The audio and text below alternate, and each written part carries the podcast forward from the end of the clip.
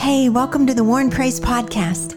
We are a community of believers from all different churches uniting together to pray for the lost and see a massive harvest reaped for the kingdom of God in our city. Are you ready to pray through Love the Lost with us today? Let's pray. Welcome to day four. The Lord is not slow in keeping his promise, as some understand slowness. Instead, he is patient with you not wanting anyone to perish, but everyone to come to repentance. 2 Peter 3 9. They've been saying Jesus is coming back soon for centuries. As the apostles wrote the letters that make up our New Testament, they referred to it as his soon return. That was 2,000 years ago, yet here we still are.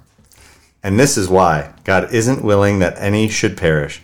He's patiently waiting for the church to do its job of reaping the harvest. Reaping the harvest starts with praying and ends with telling the lost about the love of God. Keep doing your job. Pray. Share. It will bear fruit for the kingdom. Once the harvest is fully reaped, he will come back and not a moment before. He paid a great price with his blood, and he is patiently waiting to get everything that he paid for.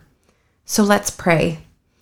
Father, would you give me your heart of compassion for the lost?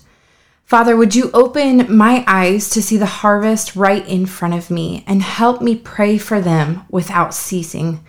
Father, I yield my life to be used by you in your harvest. Help me pray and send me forth.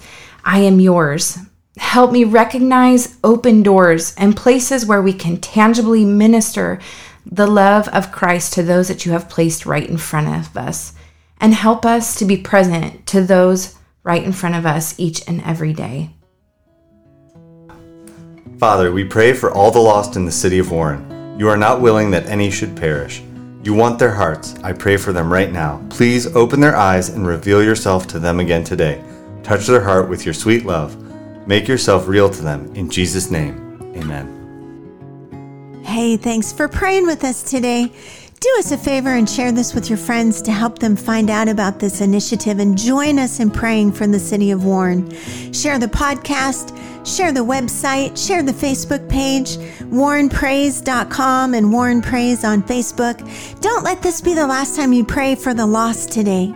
You can pray for the person in front of you at the store or that unsaved coworker or family member. Don't forget every time you pray, it releases the power of God into the earth and is effective.